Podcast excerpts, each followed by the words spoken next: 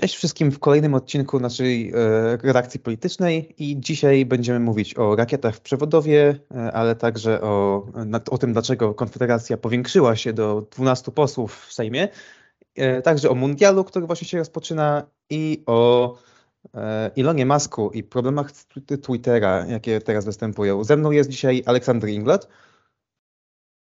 Cześć, cześć, witam.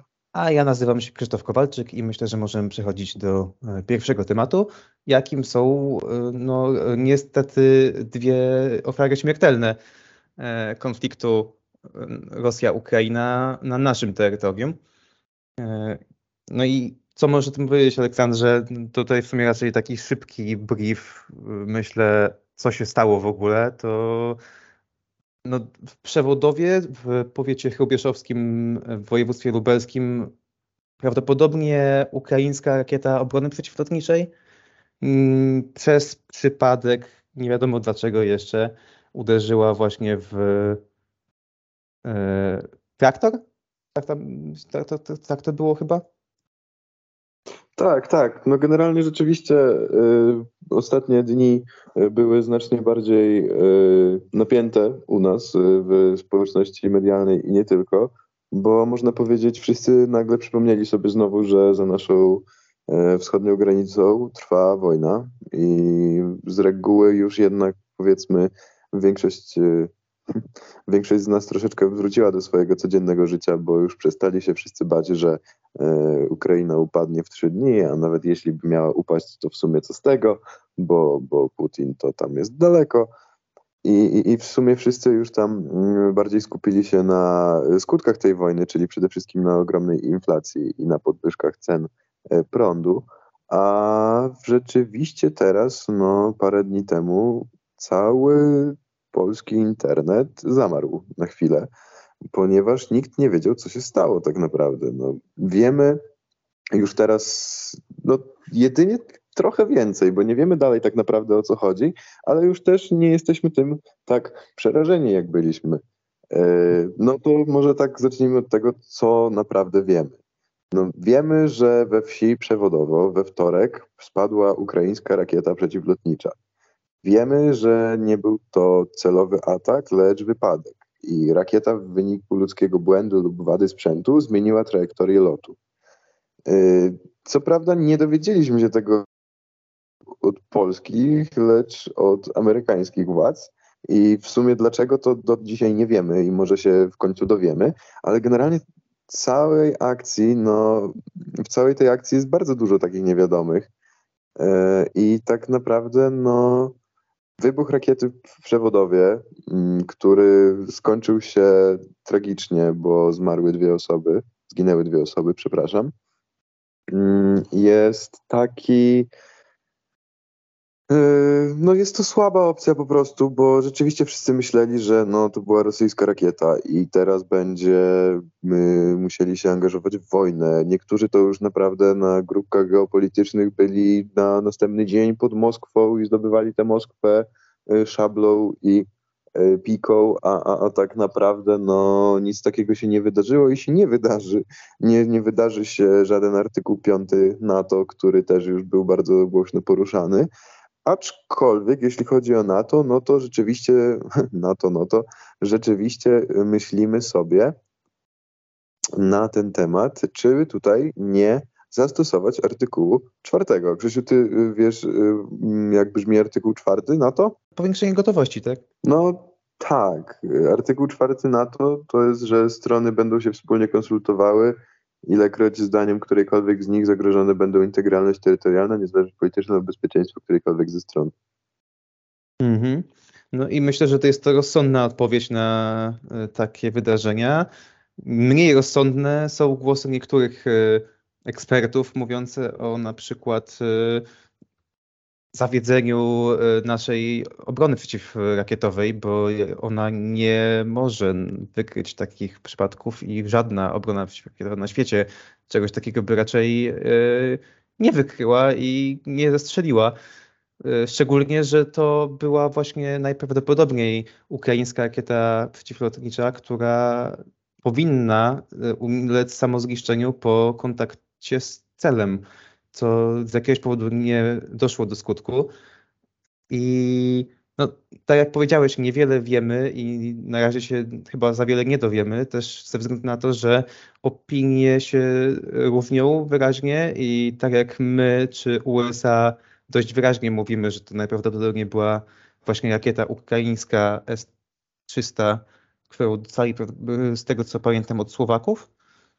E, tak, e, no, e, Zełęński mówi, że to raczej nie była ich rakieta, co jest taką śmieszną sytuacją, że jakby on raczej wie, że była i po prostu to tak zaprzecza, bo musi. No tak, on no, wie też, że my wiemy.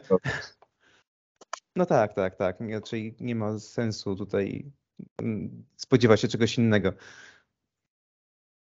No tak, no bo dla, przyznać się trzeba, że dla Ukrainy jest to PR-owy strzał stopę, bo no tak naprawdę w tym momencie prowadzimy wojnę i zamiast, yy, znaczy prowadzimy, no właśnie Ukraina powiedzmy, tak, postawmy się w sytuacji Ukrainy, prowadzimy wojnę, yy, przegrywamy czasem, czasem wygrywamy, yy, jednocześnie cały czas mówimy, y, że NATO powinno nam jeszcze bardziej pomagać, jeszcze nas dozbrajać, a w tym samym momencie nasza rakieta ląduje y, na terytorium naszego tak naprawdę największego sojusznika, no bo nie ukrywajmy, Polska rzeczywiście najbardziej pomogła Ukrainie do tej pory i to się póki co nie zmienia.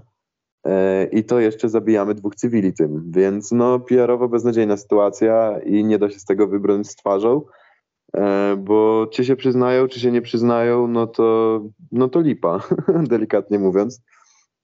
Mm, natomiast no rzeczywiście no nadal nie wiemy skąd została wystrzelona rakieta i w tej chwili eksperci, którzy pracują na miejscu zdarzenia na podstawie jakoś tam ukształtowania się tego, tej, tej dziury po wybuchu, yy, próbują określić kierunek jej lotu w ogóle.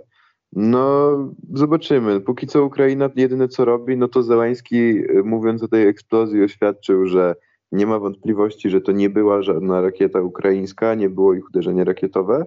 Na co bardzo szybko odpowiedział mu w sumie prezydent Biden, który stwierdził, że nie ma na to dowodów, bo tutaj rzeczywiście amerykański wywiad po raz kolejny stał się e, tak wręcz e, bajkowo e, spełnił swoje zdanie, bo, bo, bo rzeczywiście wszyscy zawsze myślą, że ci agenci są tacy super, a no rzeczywiście no dostarczyli, dostarczyli, tak? I, i, i powiedzieli wszystko jak jest, przynajmniej z tego, co na razie wiadomo. No i Biden też szybko odpowiadał, że nie ma żadnych dowodów na to, że to nie była ukraińska rakieta, więc żeby Zeleński póki co takimi e, stwierdzeniami nie rzucał pochopnie, no bo potem coś wyjdzie i tak naprawdę to będzie jeszcze gorzej, tak? No kłamstwo mimo wszystko ma krótkie nogi. Mhm, witamy w cotygodniowym odcinku amerykańskiej propagandy. E, nie no, a tak e, na poważnie to no PR zdecydowanie Ukrainy to tutaj ucierpiał bardzo. E, ucierpiał, no widać to nawet na Twitterze, przy, czytając prawicowych niektórych myślicieli, że tak powiem. No i nastroje antyukraińskie się bardzo nasiliły też w, te, w ten ostatni tydzień. Ze względu właśnie na powietrze te rakiety, no co jest oczywiste, e, poza tym też e, na przykład Andrii Melnyk został e, ministrem, co zasłynął w Polsce przez jakieś wypowiedzi probanderowskie, z tego co pamiętam, więc oczywiście to też jest, się przyczynia. Także wchodząc na Twittera na przykład właśnie, to pierwsze co widzę to konfederatów, głównie konfederatów, bardzo podburzających nastroje przeciwko Ukrainie i Ukraińcom. No tak, ale przyznać się trzeba też, że no mimo wszystko ze strony polskiej to było beznadziejnie rozegrane.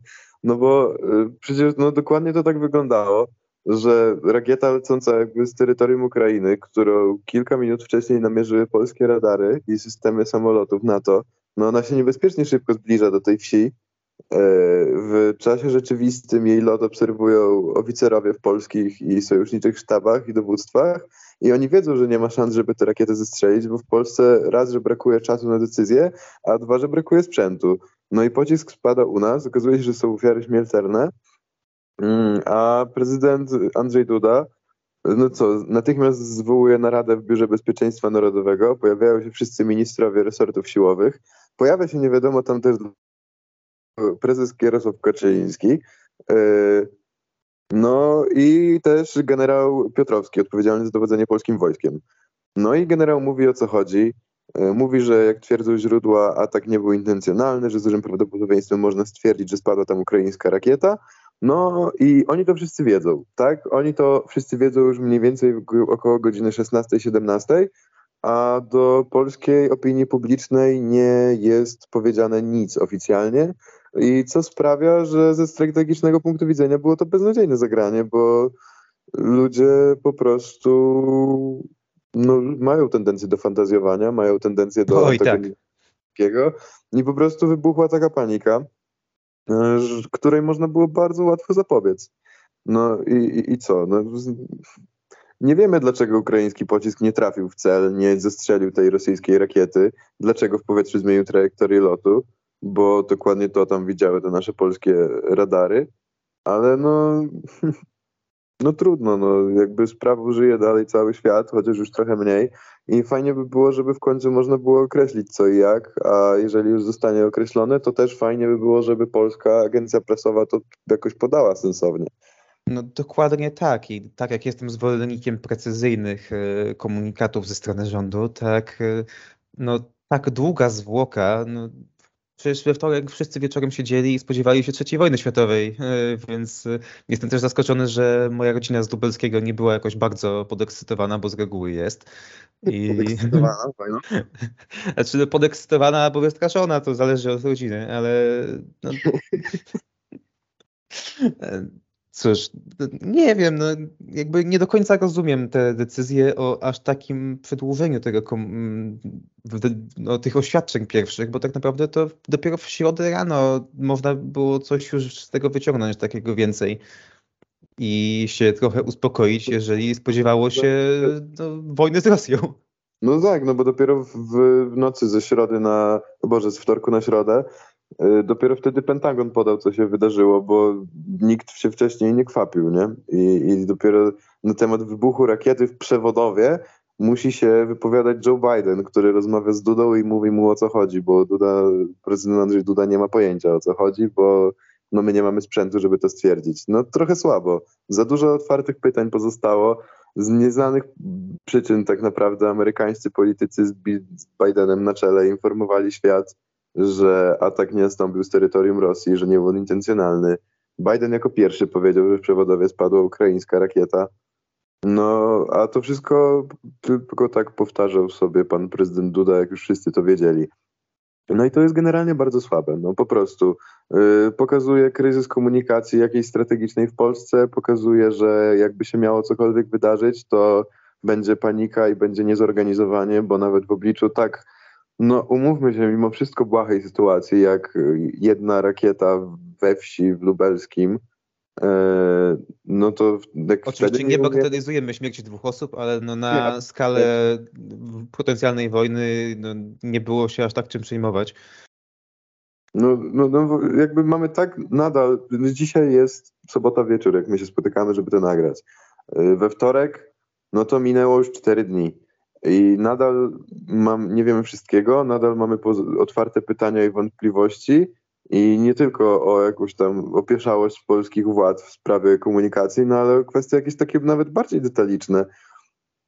Mm, a no, no ciężko, ciężko po prostu w momencie, w którym dzieje się tak no, skalarnie mała sytuacja, tak jak Krzysiu powiedział, no oczywiście śmierć jest tragiczna i nie wolno jej w żaden sposób bagatelizować, ale no, dzieje się w obliczu wielomilionowych strat e, wojennych taka była sytuacja i nikt nie jest w stanie zareagować odpowiednio.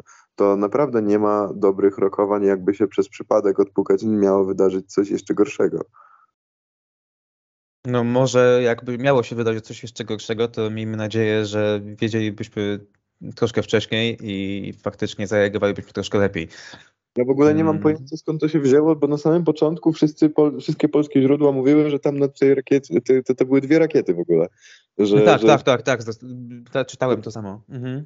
Ja nie wiem skąd to się wzięło, bo ta rakieta była jedna, a od samego początku wszyscy mówili, że dwie rakiety i dlatego było tyle spekulacji, że no sorry stary, ale jak pociski antyrakietowe są pojedyncze, a nie podwójne, więc to się nie trzymało kupy. Więc no ciężko, ciężko. Za dużo, bardzo, bardzo było słabo to wszystko wyjaśnione, bardzo słabo to było inwestygowane. I... No, dwie rakiety to by już serio wskazywały na jakiś atak, no bo jaka jest szansa, że akurat dwie rakiety walną faktycznie w Polskę przez przypadek. eee, no, tak. no, ale, no ale to były fejki wszystko prawdopodobnie i dziwne spekulacje. Tak naprawdę no teraz no tak. wiemy trochę więcej. Najgorsze, tylko. najgorsze w tym momencie jest to, że nadal nie wiemy skąd ona została wystrzelona tak naprawdę. I trochę ciężko się te, na, to, na to jakoś tam yy, no zamykać na to oko, nie? No bo jakby w momencie, w którym wyjdzie, że to była ukraińska rakieta, a w pewnym momencie na pewno wyjdzie, no to wtedy Zełański będzie musiał przyjąć, no, no, no nie wiem, powiedzieć dlaczego skłamał. A jeśli się okaże, że to była jednak rosyjska rakieta wystrzelona na przykład z obwodu kaliningradzkiego, no to wtedy będzie trzeba się zapytać Bidena, dlaczego mówił, że jest inaczej. Więc generalnie sprawa jest dalej rozwojowa. Ale no, no Widzę też możliwość, w której y, nie publikuje się informacji, że była to ukraińska rakieta w porozumieniu z Ukrainą, tak dla bezpieczeństwa y, PR-u już o, i, no, dla obopólnych korzyści tak naprawdę. No tak. No zobaczymy. No najwięcej się dowiemy w momencie opublikowania jakiegoś sensownego raportu z tego wydarzenia, ale póki co no, nie wiadomo, kiedy taki raport miał powstać. Można powiedzieć, że jakieś takie umiędzynarodowienie tego i, i, i, zaangażowanie ekspertów z NATO i duże zainteresowanie ludzi przede wszystkim, no to jakoś to przyspieszy, ale kiedy to będzie dokładnie, to no ciężko nam powiedzieć. Tak, tak, dlatego będziemy śledzić ten temat jeszcze i może w przyszłotygodniowej audycji albo później jeszcze też będziemy o tym wspominać, ale wydaje mi się, że na ten moment wyczerpaliśmy temat i można przejść dalej. Nie wiem, jak ty uważasz? Tak, przejdziemy dalej i w sumie no kwestia taka, że zostajemy dalej w naszych granicach, lecz teraz e, znacznie mniej drastyczne e, tematy zostaną poruszone. No, no ja nie wiem, no tutaj Konfederacja się wzbogaciła o jednego posła, więc to dość drastyczne. To dość tragiczne, nie drastyczne, e, ale no tak, rzeczywiście, bo wrócimy sobie z cyrku narodowego na jeszcze większy, bo parlamentarny. I no cóż, no tak, rzeczywiście e, w tym tygodniu nastąpiła zmiana w klubach parlamentarnych. E, dwóch. Jeden klub e, stracił jednego posła, drugi go zyskał. Mowa tutaj o 15 i o Konfederacji. I tym jednym posłem w obu przypadkach okazał się być mm, Stanisław pan, Tyszka. Tak, pan Stanisław Tyszka, czyli były, by, Boże, były wicemarszałek Sejmu Rzeczpospolitej. E, prawnik, e, polityk, nauczyciel akademicki, który w Sejmie siedzi sobie e, od 2015 roku, gdzie rzeczywiście w ósmej kadencji Sejmu był wicemarszałkiem. Mm, wywodzi tak, się... jeszcze z ciekawostką wrócę, że tak jak powiedziałeś, ma wykształcenie, jest nauczycielem akademickim, jest, ma stopień naukowy doktora, więc jest najlepiej wykształconym posłem Konfederacji. Tak, warto podkreślać, że pan Mencen y, wcale tych doktoratów y, aż tak bardzo y, chwalonych nie ma, nie wiadomo ile. I rzeczywiście w tym momencie pan Tyszka, który przechodzi z Polski razem do partii Korwin. Dlaczego? No i Mencen też nie jest posłem, jest tylko szefem tam, no. No, tak, tak. Mm, Polska, no on wcześniej był w Polska Razem, nie mylić oczywiście z Partia Razem, i Polska razem Zjednoczona Prawica to była tak, to jest taka centroprawistyczna, centro, Boże święty, ale się gubię dzisiaj. Centroprawicowa partia polityczna, mm, taka konserwatywno-liberalna, założona przez Gowina mm, jakieś 10 lat temu. E, I rzeczywiście tam sobie Tyszka siedział. E, I tam był też pan Paweł Kowal, którego, którego tutaj mogliście na łamach naszego koła usłyszeć już w wywiadach. E, tam był Wipler od Republikanów, e, tam był Marek Zagórski bodajże z, z, z, ze Stronnictwa Konserwatywno-Ludowego. Mm, I oni sobie tam wszyscy jakoś tam się nazywali tymi tam e, konstytucjonalistami, reformatorami. No i pan Tyszka w roku też 2019, jak ustępował ze stanowiska wicemarszałka, twierdził, że Konfederacja jako partia powinna zostać możliwie jak najbardziej zmarginalizowana i y, że w ogóle ta partia to jest margines polityczny, żeby nie powiedzieć, że społeczny y, i on by tam nigdy nie brał ich poważnie. No i do nich dołączył. Tak, jednak się okazuje, że to oni jego wzięli na poważnie, co też nie podoba się wszystkim, bo o tym też zaraz chętnie powiemy, bo Pontyszka rzeczywiście do tej konfederacji ładnie y, dołączył, przeszedł do, dokładnie do partii Korwin, y, czyli nie ma nic wspólnego z ruchem narodowym, nie ma nic wspólnego z koroną Brauna, ani z wolnościowcami, czyli tą czwartą nogą, o której kiedyś wspominaliśmy, czyli tam, gdzie jest Dziambor, Sośnierz i Winnicki bodajże, tak? E, tak. Dobrze. No i rzeczywiście, no, no poseł opuścił e, Pawła Kukiza, bo stwierdził, że nie ma sensu siedzieć w Kukiz 15, bo tam się nic nie dzieje i że w sumie to on by chciał przeprowadzać jakoś sensownie swoją kampanię i zawierzył swoje mm, polityczne ja Konfederacji. Tak, jeszcze tylko się poprawię, bo powiedziałem tak szybko tak, ale to Winnickiego tam nie ma, jest y, ten Dziambor Sośnierz Kulesza z tego co kojarzę. I tyle. Kulesza, e, no. Winnicki narodowiec. E, I cóż, no Tyszka tłumaczył tę swoją decyzję poglądami gospodarczymi z tego co kojarzę i tym, że jak cytuję, samemu nic nie osiągniesz w polityce, muszę tutaj mieć wsparcie Konfederacji. Czy jest to tłumaczenie sensowne? Niekoniecznie, szczególnie, że też partii, które podzielają te bardziej liberalne poglądy gospodarcze jest kilka i niekoniecznie trzeba od razu iść do Korwina.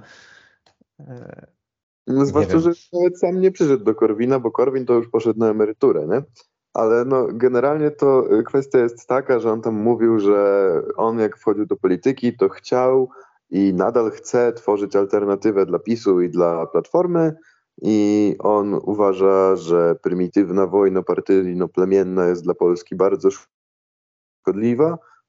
Paweł, tutaj w domyśle z ponad rok temu uznał, że jednak wejdzie w pewien układ z obecną partią władzy, a konkretnie z Jarosławem Kaczyńskim czyli osobą, która przez lata rozmontowywała nasz ruch, przyciągając kolejnych posłów intratnymi propozycjami. No i Tyszka poinformował, że dołącza do współtworzącej Konfederację partię e, Korwin. E, I tutaj ciekawy niuans, on nie dołączył sobie tak z nudów, e, czy tam, że to nie był za bardzo jego pomysł, a dostał zaproszenie od Sławomira Mencena, czyli nowego prezesa partii. No to mm. tutaj jeden doktor zaprasza drugiego. Może tutaj rośnie jakaś e, potężna merytokracja w Konfederacji nagle. E, może w końcu im to jakoś przyjdzie, że tak powiem. E, natomiast mm, tutaj ja bym się właśnie jeszcze powołał na pana Jakuba Kuleszę, który z tych wolnościowców się tam wywodzi, bo on sobie pozwolił na napisanie długiego posta na Facebooku o całej sytuacji. E, I ja go tutaj przytoczę tak na szybko, po całościową lekturę zapraszam na profil na Facebooku pana Kuleszy. Aż mnie zabolało, że to powiedziałem, ale tak, no tam y, możecie rzeczywiście znaleźć to, co on tam mówi. No i tak, on tutaj pisze, że jak zapewne usłyszeliście na konferencji prasowej partii Korwin, poseł Stanisław Tyszka raczył wspomnieć, że prowadził rozmowy z różnymi partiami, w tym z Platformą Polską 2050, czyli tam z Hołownią i z wolnościowcami. E, jako, że byłem uczestnikiem tych rozmów, a ich materia stała się już przedmiotem dyskusji, to czuję się zobowiązany podzielić się z Państwem ich przebiegiem. E, no i on tutaj mówi, że on się z Tyszką w zasadzie spotykał już rok wcześniej, e, uznał, że, że w kole Kukiz 15 funkcjonuje już raczej teoretycznie, a Konfederacji mógłby się przydać wzmocnienie. Tyszka stwierdził, że to w sumie jest strata czasu i że za jakąś tamkolwiek działalność polityczną to on się może wziąć ewentualnie przed wyborami. E, w zasadzie jedynymi rzeczami, jakimi poseł Tyszka był zainteresowany, były jedynka w dużym okręgu, dołączenie do Rady Liderów i odpowiedni parytet finansowy z subwencji. Mm, I tam mu wolnościowcy odmówili, bo mm, no, wszyscy, którzy w miarę wiedzą, jak polityka parlamentarna działa, no to wiedzą, że nie ma czegoś takiego, że przychodzi nowy poseł do partii i od razu jedynkę w dużym okręgu dostanie, zwłaszcza jeśli to jest taka mała partia jak Konfederacja, no, zwłaszcza tutaj wolnościowcy. Yy, I Tyszka stwierdził, że nie jest zainteresowany, jeśli mu tego nie dadzą, i pójdzie do innych podmiotów w Konfederacji i zobaczy, kto mu da jedynkę. No i jak widać znalazł, bo jeszcze niedawno, choć to dziwne, bo jeszcze niedawno Mencen miał do Tyszki pretensje, że to niby on przyczynił się do zablokowania rozmów na linii Konfederacja Kukiz przed wyborami w 2019 roku. No ale rzeczywiście yy, Mencen zaprosił Tyszkę do partii Korwin i tutaj mocny statement Kuleszy na koniec, że wolnościowcy będą przeciwko przyjęcia Stanisława Tyszki do koła poselskiego Konfederacja i oczywiście możemy zostać siłowo przegłosowani, niemniej jednak przestrzegamy przed tym naszych kolegów. Yy, co tutaj też daje taki vibe, że generalnie wolnościowcy w Konfederacji nic nie znaczą. I to pytanie tutaj się pojawia, czy kto, kto tu się pierwszy czy, kim znudzi? Czy wolnościowcy Konfederacją, czy Konfederacja wolnościowcami? Bo jak oni się tak mają gryźć po kostkach, no to Mencenowi to nie jest na rękę jako nowemu prezesowi. Też myślę, że nie jest to na rękę i no, nie oszukujemy się też, wolnościowcy nie znaczą nic y, bez Konfederacji, więc myślę, że to oni są na przegranej pozycji. Nie wiem, czy się zgodzisz. No tak, tutaj ja muszę przyznać, że dalej jestem pod y, dziwnym wpływem podcastu Klubu Jagiellońskiego, y, gdzie pan Trudnowski o Jezus, no dobra. No generalnie tak, pan Trudnowski tam y, wysuwa śmiałe tezy o tym, jak to pan Mencen zostanie niedługo wicepremierem, y, jak to Konfederacja może mieć dwucyfrowy wynik w wyborach y, parlamentarnych i, i, i tak dalej, i tak dalej i że właśnie y, no ten podcast został zrobiony przy okazji tego, żeby skomentować to, że Mencen został prezesem partii Korwin. Y, I tam było takie pięć y, opportunities i pięć tam threats, że tak powiem, dla Konfederacji w związku z tym. I kwestia jest taka, że no, no co, no zobaczymy, czy coś tam się sprawdzi, bo tam Mencen jest kreowany, no, no jakby wiedział, co robi. A z tego co widać po wewnętrznych jakichś takich animozjach w Konfederacji, no to nie wszyscy mogą mieć takie same przeświadczenie. Nie wiem, czy ktokolwiek w Konfederacji wie, co robi, ale yy, no załóżmy że faktycznie, że... Dobrze mu to wychodzi, tylko że czasem zobaczymy, kiedy się pomyli i zacznie się modlić po rosyjsku. mhm. No ale wracając do samego Stanisława Tyszki, to no, idąc za te, tą logiką, że faktycznie chciał sprzeciwiać się tej bandzie czworga i tak dalej, no to potrafię zrozumieć te jego decyzje, w sensie Cookies tak naprawdę zdradził te ideały, powiedzmy, i do, dołączając do, e, do, do rządu tak naprawdę e, w ostatnim czasie, więc no jest to powiedzmy, że logiczne z tego pod tym względem. No jakby nie chcę wchodzić do głowy Stanisława Tyszki, ale yy, bardzo nie chcę, ale no, jest to logiczne z, z jego punktu widzenia, myślę. I, no, myślę, że tak. no, można go bronić. A co powiesz na takiego twista, jakby wolnościowcy, mm, nasi kochani, w sensie nie mówię o, yy, no mówię o partii wolnościowcy, yy, co byś powiedział, pobawmy się trochę w political fiction teraz, mhm. yy, jutro wstajesz rano i okazuje się, że wolnościowcy wychodzą z Konfederacji i dołączają do PSL-u. I wtedy e, masz scenariusz, że konfa spada pod próg, a PSL dostaje jeszcze dwa punkciki procentowe i nikt się z nikim nie musi męczyć. No zobaczymy, że tak spadnie pod próg, bo dziś, jeszcze dzisiaj widziałem jakiegoś tweeta właśnie, nie wiem czy to był właśnie Sławomir Benson, czy ktoś inny, ale że jakieś sondaże są, które stawiają ich jako trzecią siłę w kraju. No dobra, no ale to jednocześnie Stanisław Żółtek, jak w prezydenckich był, to też mówił, że będzie miał ile? 8%? Tak, ta, ta, tak było, tak miało być. Y, także kibicowałem tak. mu gorąco. E, no, byłby też ciekawy scenariusz i no, good for them. Niech idą do PSL. To jakby PSL hmm. teraz myślę, że przyjmie każdego z, z otwartymi rękami, więc no tak, no w sumie zobaczymy. W sensie bardzo też ciekawy jest case, tu w sumie tak sobie zacząłem myśleć teraz Dziambora, bo ciekawe gdzie on pójdzie, jak jeśli przez przypadek Konfederacja go nie weźmie na listy teraz. Bo on w sumie już był w SKL-u, był w PiSie, yy, był w KNP i w tych wszystkich korwinowych rzeczach i w sumie z Kukizem też już startował. Czyli Hmm. co, teraz y, PSL porozumienie wolnościowcy? O, może, mo, może no to słuchaj, no trzeba być bardzo wszechstronnym. I tutaj też należy się rzeczywiście y, ukłon, y, jakiś taki oddanie szacunku rzeczywiście to, jest y, panu Tyszce, że no rzeczywiście no powiedzmy tylko krowa poglądów nie zmienia, więc w, te, w te trzy lata mogło się rzeczywiście dużo pozmieniać w głowie pana Tyszki, że Konfederację stwierdził, że fajnie by było reprezentować. No, co mu się w głowie pozmieniało i czy to dobrze, czy źle, to już pozostawię wam y, do... Znowu wchodzimy do głowy Stanisława Tyszki, kurczę. Dobra. No tak, no, no może, może, może to po covidowo jakoś, bo chyba covida miał. No, może właśnie mu się nie zmieniło, tylko bardziej cenił sobie tę niezależność od tych dużych partii. Do tego, nie no, nie, no tak. już to tłumaczenie możemy To odpuścić. teraz już mi się tak przypomniało, to tak fun zanim, bo już będziemy y, opuszczać polskie y, granice i będziemy przechodzić do tematów międzynarodowych, bo już też się zagadaliśmy o tym tyżce, ale w sumie jeszcze z takich ciekawych rzeczy, nie będziemy oglądać memów y, z prezesem Kaczyńskim klikającym w komputer i pokazującym swojemu adeptowi sztuk magicznych, co ma tam robić, jak pisać tego Excela, bo ostatnio stanowisko stracił nie kto inny, jak właśnie e, rzecznik PiS Radosław Fogiel. E, I nie tyle stracił to stanowisko, co z niego niby zrezygnował w związku z awansem na przewodniczącego Komisji Spraw Zagranicznych. No, w końcu, w, w końcu młody się dorobił pozycji. No tak, niby młody się dorobił pozycji, ale tak naprawdę mm, no generalnie awans z eksponowanego i istotnego politycznie stanowiska na jakąś nudną sejmową robotę, to trochę brzmi jakby to było takie wycięcie przez awans.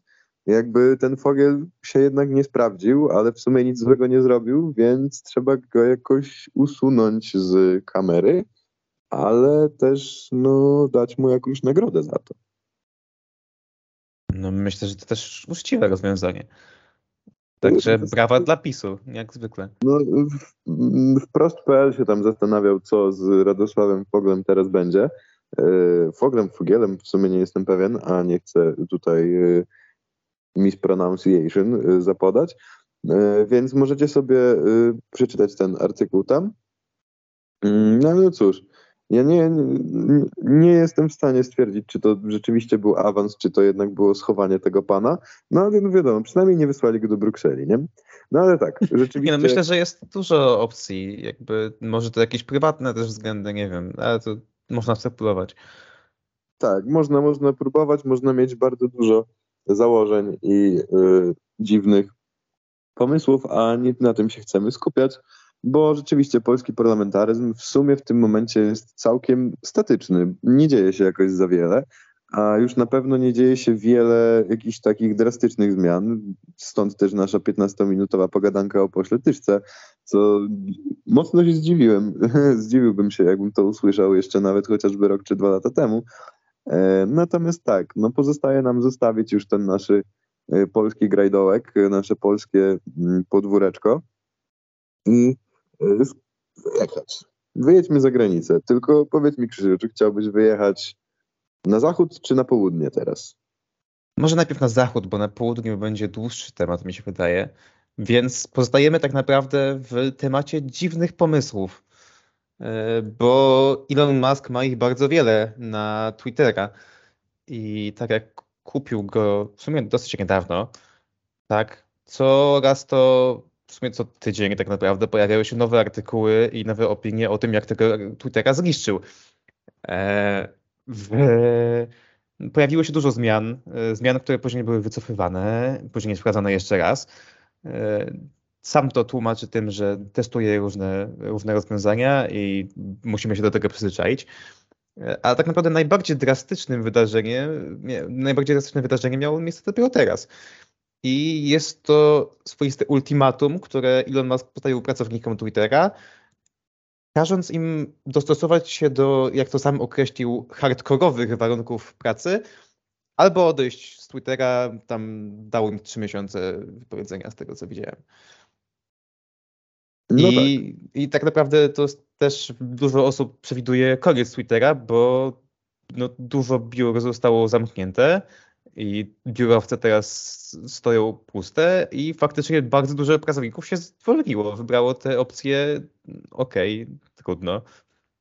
Tak, to było bardzo zabawne właśnie, jak Elon Musk zaczął gadać wszystkim, że y, no uważajcie tam, musicie być tacy super, piękni, mądrzy i w ogóle musicie mieć milion certyfikatów, żeby tu pracować, bo jak nie będziecie mieli, to was zwolnię. I oni wszyscy byli jak, no spoko, to pa. I pan Elon został z pustymi rękami. No i teraz pytanie, czy to jest kolejny genialny pomysł Maska, bo jak to określił Mencen na przykład też na Twitterze, no w ogóle dużo dzisiaj mówimy o Twitterze, e, szczególnie Konfederacji Cricket e, Jak to określił Mencen na Twitterze, no to kto może mieć rację? Lewacy, którzy twierdzą, że Twitter się kończy, bo zwalniają pracowników i wprowadzają zmiany, czy super inteligentny biznesmen, który prowadzi trzy firmy, czy tam cztery w tym momencie, nie jestem pewien, i na pewno musi mieć rację i to na pewno się uda.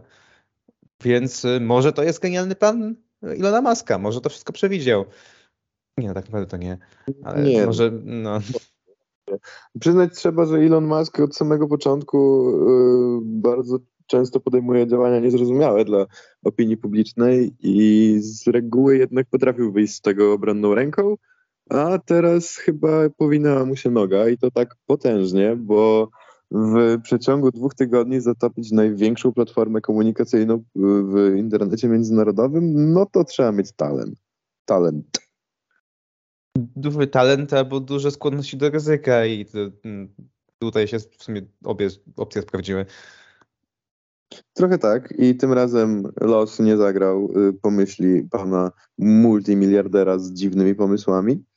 E, zobaczymy, no, czy się spłacze, czy się nie spłacze, bo tak jak się spłakał, żeby Pentagon mu oddawał za e, wyposażenie dla Ukrainy, tak może się spłakać, żeby e, jednak poprzednie szefostwo Twittera wróciło i jednak, żeby było lepiej z powrotem. No ale zobaczymy. Zobaczymy. W każdym razie, no rzeczywiście Twitter sam w sobie stoi ostatnio pod bardzo dużym znakiem zapytania.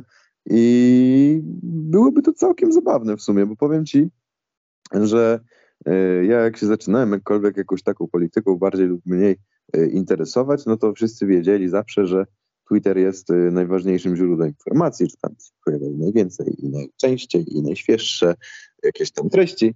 No to ja sobie wtedy założyłem sam ze sobą taką klauzulę sumienia, że co by się nie stało, dopóki przynajmniej nie zdobędę wyższego wykształcenia, już takiego e, pełnego, to tego Twittera nie zainstaluję.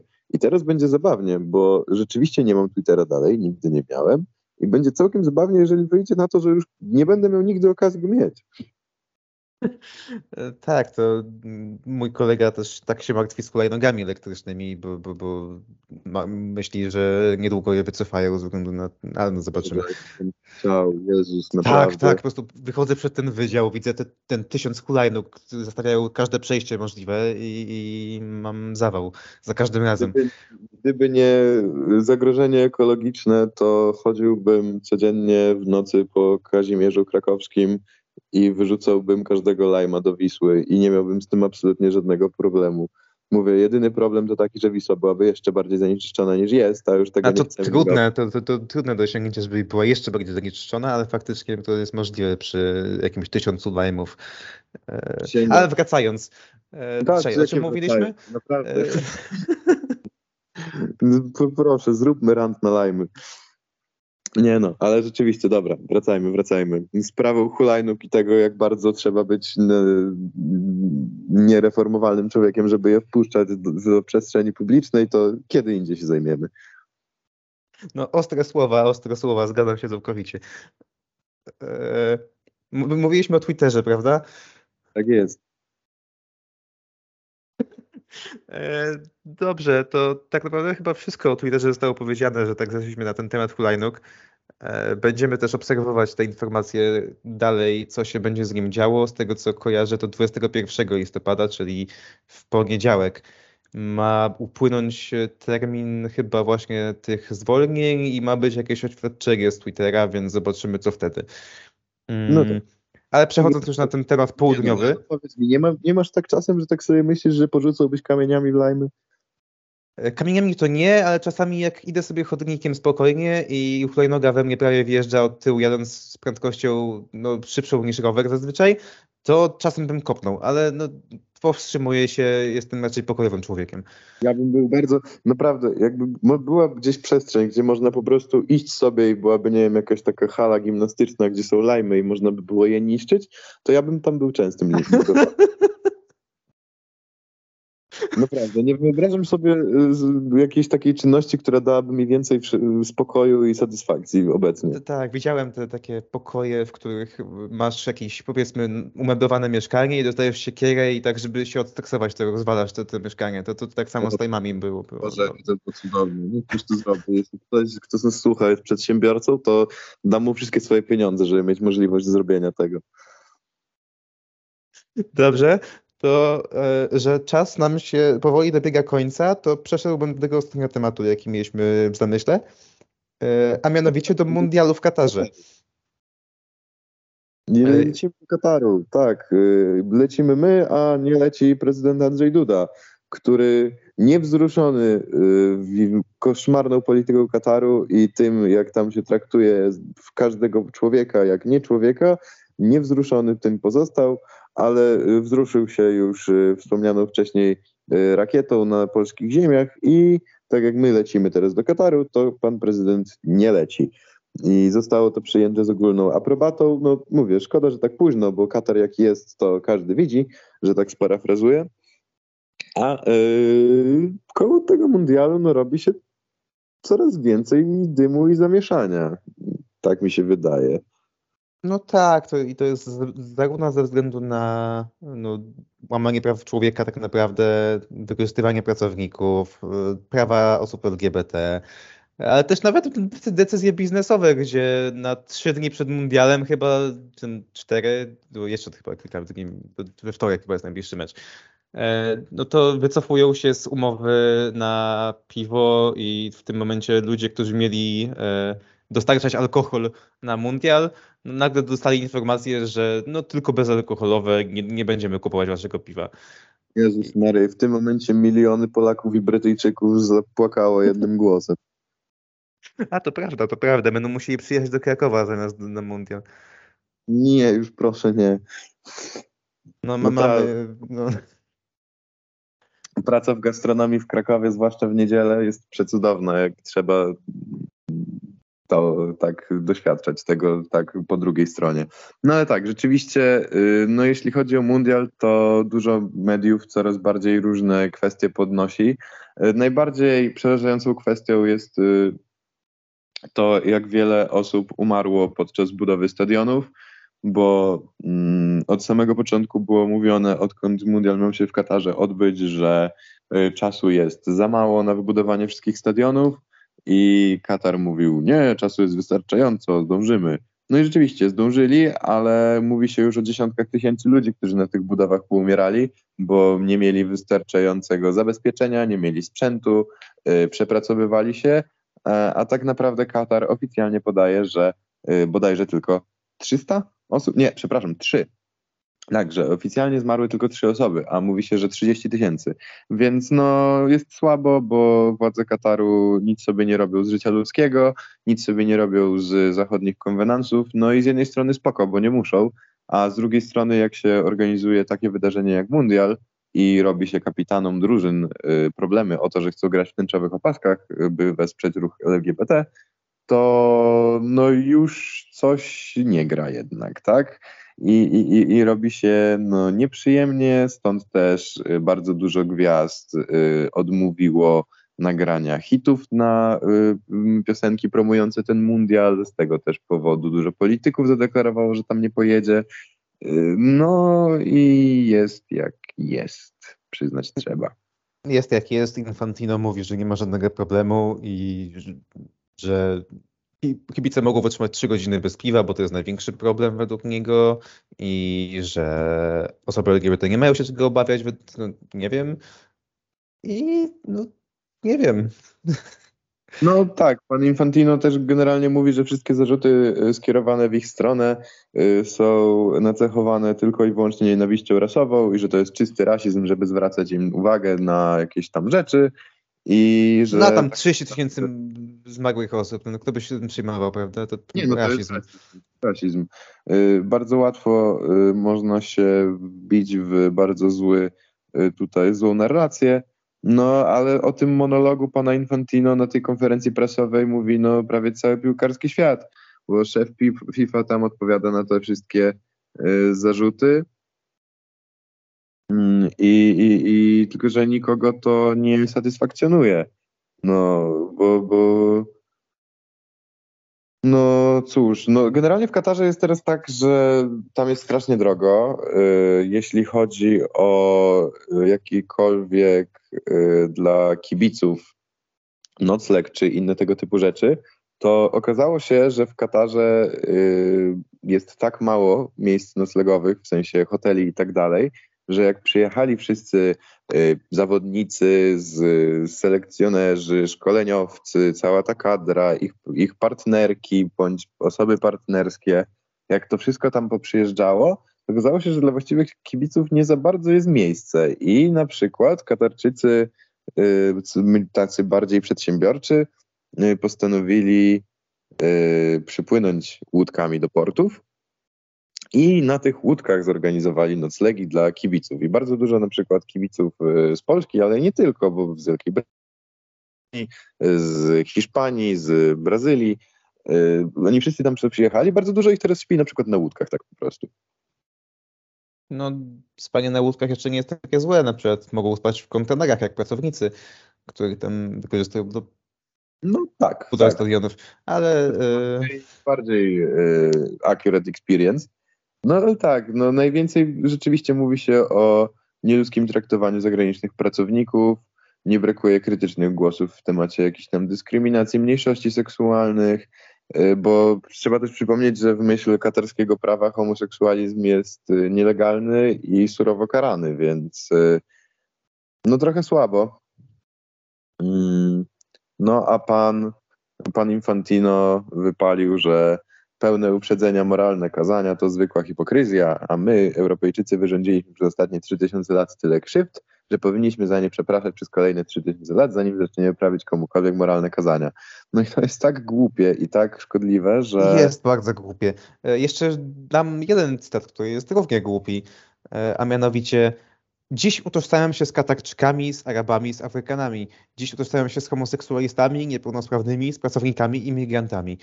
Sam jestem imigrant, y, synem imigrantów i wiem, co to znaczy być dyskryminowanym i prześladowanym. Jako dziecko byłem dyskryminowany w Szwajcarii, bo byłem rudy i miałem piegi. I to jest y, porównanie do pracowników imigrantów, tych wykorzystywanych i ginących, z tego co rozumiem? No, chyba tak, ale widocznie teraz jest taki tydzień, że przywódcy państw i różnych organizacji mają dziwne, głupie bądź yy, niekoniecznie potrzebne wypowiedzi, bo nie wiem, czy widziałeś przez przypadek, co powiedział yy, Łukaszenka o wycofaniu się McDonalda z Białorusi. Ale tak, tak, że mogą mieć własnego takiego, jakby to nie jest trudne, żeby coś tam o ziemniakach jak zwykle mówił. Tak, tak, tak, bardzo mi się to podobało, bo y, pan y, Łukaszenka chyba ewidentnie dawno w McDonaldzie nie był, bo taki amerykański, taki obrzydliwy, że rzeczywiście trzeba dbać o swoje zdrowie, Y, i powiedział, że mogą mieć narodowego McDonalda, bo to przecież nic trudnego w dwie połówki bułki włożyć mięso i ziemniaka. I no nie wiem jak ty, ale mnie to jedynie tylko i wyłącznie zrobiło bardziej smaka na nadchodzącego już w przyszłym tygodniu burgera drwala w maku. Tutaj cotygodniowa amerykańska propaganda to wcale nie jest reklama burgera drwala i McDonalda. Pozdrawiam. Chyba ty Dobra, rzeczywiście y, tak. Y, mam dzisiaj parę wstawek, y, które mogą brzmieć proamerykańsko, ale no. A to ja, ja też zawsze mam jakby. Mi smaka jak zwykle narobiło to, że wraca burger Drwala i podejrzewam, że nie tylko mi, bo, bo, bo jest to jednak zawsze na tyle popularny event, że McDonaldy nie wyrabiają i ich biedni pracownicy rzeczywiście mają bardzo ciężki czas, więc tak słowem zakończenia mogę powiedzieć, że życzę Wam wszystkim pracującym w McDonaldzie e, rzeczywiście wytrwałości, cierpliwości i odwagi na te nadchodzące ciężkie dni, a wszystkim konsumentom populistycznego, kapitalistycznego świata e, kolorowych kanapek z nie wiadomo jaką chemią w środku, e, no powiedzieć ewentualnie do zobaczenia. Tak, ja jeszcze mogę pozdrowić ewentualnie e, Białorusinów i życzyć smacznych, smacznych ziemniaków, też bardzo lubię. E, I dziękujemy za tę audycję. Ilona Maska i pogratulować zarządzania pieniędzmi. Ja w sumie całkiem podobny zarządzam pieniędzmi, choć o, na przykład dzisiaj wziąłem, e, pierwszy raz kupiłem sprzęt na raty, powiem Ci. I, czuję się bardzo dorosłym człowiekiem. Imponujące faktycznie. Dobrze. I tym akcentem skończymy. E, także z Wami był Aleksander Inglot. Hmm, tak, e, rzeczywiście pogadałem sobie dzisiaj e, do Was, a całą audycję prowadził ze mną Krzysiu Kowalczyk. Tak jest. I do zobaczenia do następnego razu.